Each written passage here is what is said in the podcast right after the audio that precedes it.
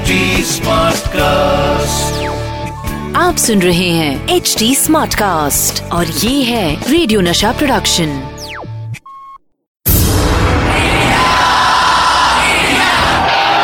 एक ऐसा प्लेयर जो जीत हासिल करने के लिए सिर्फ़ फैंटास्टिक विकेट कीपिंग ही नहीं बल्कि विकेट के पीछे कुछ विकेट हरकतें भी करते थे।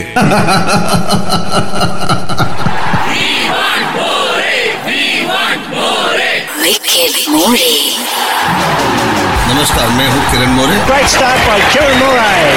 अपने विकेट के पीछे की विकेट कहानियाँ लेकर क्रिकेट जगत से नशा मास्टर स्ट्रोक होस्ट करने आ गए हैं the one and only Kiran More. फिर वही दीवानगी। ये दिल मांगे। हेलो ऑल मैं हूँ किरण मोरे आप सुन रहे हैं नशा मास्टर स्ट्रोक 23 मई 1965 क्या हुआ क्रिकेट जगत में बताता हूँ आपको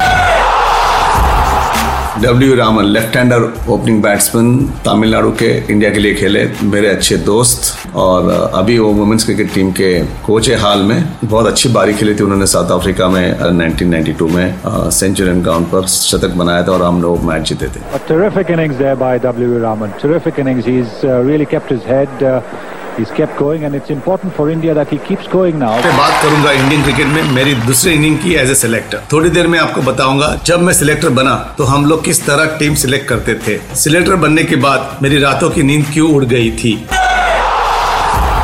जब मैं एज ए प्लेयर टीम में खेलता था तो हम क्रिकेटर्स सिलेक्टर्स के बारे में क्या सोचते थे? लेकिन जब मैं सिलेक्टर बना तो समझ में आया कि इट्स नॉट इजी तो कई बार ऐसा होता था हम लोग जब मैच खेलते थे तो कभी आपका बुरा दिन भी होता है। मैच में कभी कैच छोड़ देते हो एज ए विकेट कीपर मेरा काम है तो कैच छूट जाता है प्रेशर ज़्यादा बढ़ जाता है। क्योंकि आपने कैच छोड़ा टीम मैच हार गई आपका प्रदर्शन अच्छा नहीं रहा। बिल्कुल दूसरे ने भी बॉलिंग नहीं अच्छी की बैटिंग नहीं अच्छी होगी आप हार जाते हो। सपोज़ क्रुशियल कैच छूट गया आपके हाथ से ये राइट टाइम ये मौका था यहाँ पे मैच बदल जा सकती थी। उस प्रेशर में आप कैच छोड़ देते हो और ब्लेम भी आ जाता है अभी पेपर में अभी आप देखोगे मीडिया वाले भी बैठे होते हैं वो लोग भी देखते हैं टाइम पे इन्होंने क्रुशियल कैच छोड़ा था। तो ये सब प्रेशर में आके होता है। जब सिलेक्टर आपको ड्रॉप करते हैं तो आपको बुरा भी लगता है और यू फील दैट भैया सिलेक्टर ने मेरे साथ अच्छा नहीं किया, मैंने एक ही कैच छोड़ा था मैंने चार कैच तो पकड़े थे। हर मैच में खेलने जाता था और मैं ऐसा सोच के जाता था कि हर मैच में अच्छा प्रदर्शन करूँगा और मैच जीतने की कोशिश करना था टीम के लिए। और एटीट्यूड मेरा वैसे ही रहा हमेशा। ये तो थी बात जब मैं एज ए प्लेयर टीम में खेलता था। लेकिन जब मैं सिलेक्टर बना तो मुझे कैसी प्रॉब्लम्स का सामना करना पड़ा था? जब आप सिलेक्शन पर जाते हो और आप इंडिया के लिए टीम सिलेक्ट करते हो तो आपका एक ही मोटिव रहता है कि आप बेस्ट टीम सिलेक्ट करो। तो बहुत कुछ सुनने मिलता है, आप मीडिया में सुनते हो कि आज ये प्लेयर सिलेक्ट हो गया, आज वो प्लेयर सिलेक्ट हो गया साउथ का प्लेयर हो गया नॉर्थ का प्लेयर सिलेक्ट हो गया वेस्ट का प्लेयर सिलेक्ट ये स्टोरीज बहुत आती है। पर मैं मानता हूँ कि जब आप सिलेक्शन कमेटी में बैठते हो, वहाँ पर पाँच सिलेक्टर बैठते हैं, उनके व्यूज़ होते हैं, आपके कोच के व्यूज़ होते हैं, आपके जो कप्तान होते हैं, वो जो टीम को ग्राउंड पे लेके जाते हैं और टीम को लड़ाते हैं टीम से राइट कॉम्बिनेशन से वो मैच जीतते हैं तो वो एक क्रूशल फैक्टर होता है टीम सिलेक्शन में। तो हमेशा मैं मानता हूँ कैप्टन और कोच को सुनना बहुत ज़रूरी होता है एज ए सिलेक्टर क्योंकि आप इतने सारे मैचेस देखते हो, आप हर बॉलर को देखते हो, हर बल्लेबाज को देखते हो, हर ऑलराउंडर को देखते हो, हर विकेट कीपर को देखते हो, उस हिसाब से टीम सिलेक्ट हो जाती है। कैप्टन को समझना बहुत इंपॉर्टेंट है, क्योंकि तभी टीम सही सिलेक्ट होती है। पाँच सिलेक्टर बैठे और पाँच सिलेक्टर अलग अलग दिशा की बात करेंगे तो नहीं होगी। All the selector has to come on right decision तो as a selector as a chairman selection committee मुझे भी विश्वास रखना पड़ता है मेरे जो कलीग होते सिलेक्टर उन पे भी। मेरी नहीं चलती वहाँ पर। तभी एक अच्छी टीम सिलेक्ट होती है। तो इसलिए मैं कहता हूँ हमेशा क्रिकेट खेलना आसान है सिलेक्शन करना इतना आसान नहीं है। और फिर जब आप किसी प्लेयर को ड्रॉप करते हो तो इतना आसान नहीं है, क्योंकि आप ड्रॉप होने का दर्द बहुत अच्छे से समझ सकते हैं। मुश्किल होता है।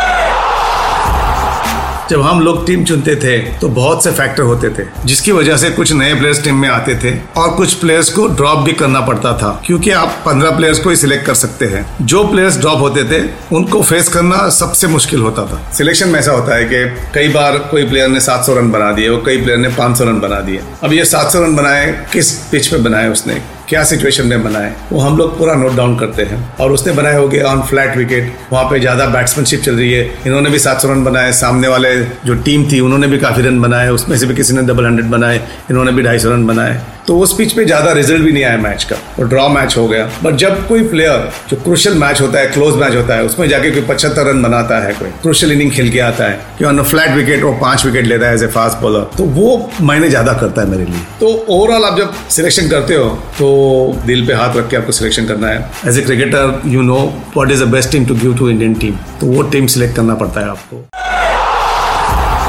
मुझे याद है कि एक बार हम लोग सिलेक्शन करने बैठे थे तो बीच में ग्रेक चैबल ने बताया कि आपका एक फ्यूचर कैप्टन है। तो हम लोग बोला, कौन है फ्यूचर कैप्टन बोले एम एस धोनी बोले, क्या बात करते we were all shock Rahul Dravid भी बैठे थे, वो करंट कैप्टन थे। तो बस एक दूसरे को हम देखा सिलेक्टर ने और it was a big statement हम लोग सोचा भी नहीं था कि धोनी सिर्फ़ पाँच छह महीने हुए थे इंडियन टीम में आए हुए थे। ना उन्होंने एक दो सीरीज़ खेली थी। और सिलेक्शन हो गया और सिलेक्शन होने के बाद मैं ग्रेग चैबल को मिला। तभी मैंने ग्रेग को पूछा why did made this statement you know the selection meeting Kiran मैं धोनी के साथ बातें करता रहता हूँ और ये जो मुझे फीडबैक देता है ऑन फ़ील्ड क्या है क्या सिचुएशन है और मैच कैसा रहा पूरे दिन का और क्या करना चाहिए? तो उनका माइंड बहुत ज़बरदस्त चलता है। Fantastic reading of the game and fantastic student of the game he told me all this thing और uh, उसने बताया कि इसमें बहुत जान है बहुत क्रिकेट समझता है।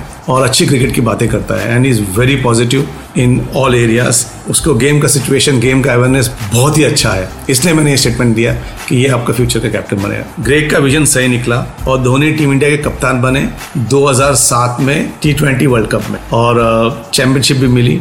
और I must thank Dilip Vengsarkar here Dilip Vengsarkar तब सिलेक्शन कमेटी चेयरमैन बने थे मेरे जाने के बाद। और उन्होंने धोनी को सिलेक्ट किया एज ए कैप्टन सही प्लेयर सिलेक्ट करके सिलेक्टर भी इनडायरेक्टली इंडियन क्रिकेट में बहुत कुछ कॉन्ट्रीब्यूट करते हैं। आप सुन रहे हैं एच डी स्मार्ट कास्ट और ये था रेडियो नशा प्रोडक्शन एचडी स्मार्ट Smartcast.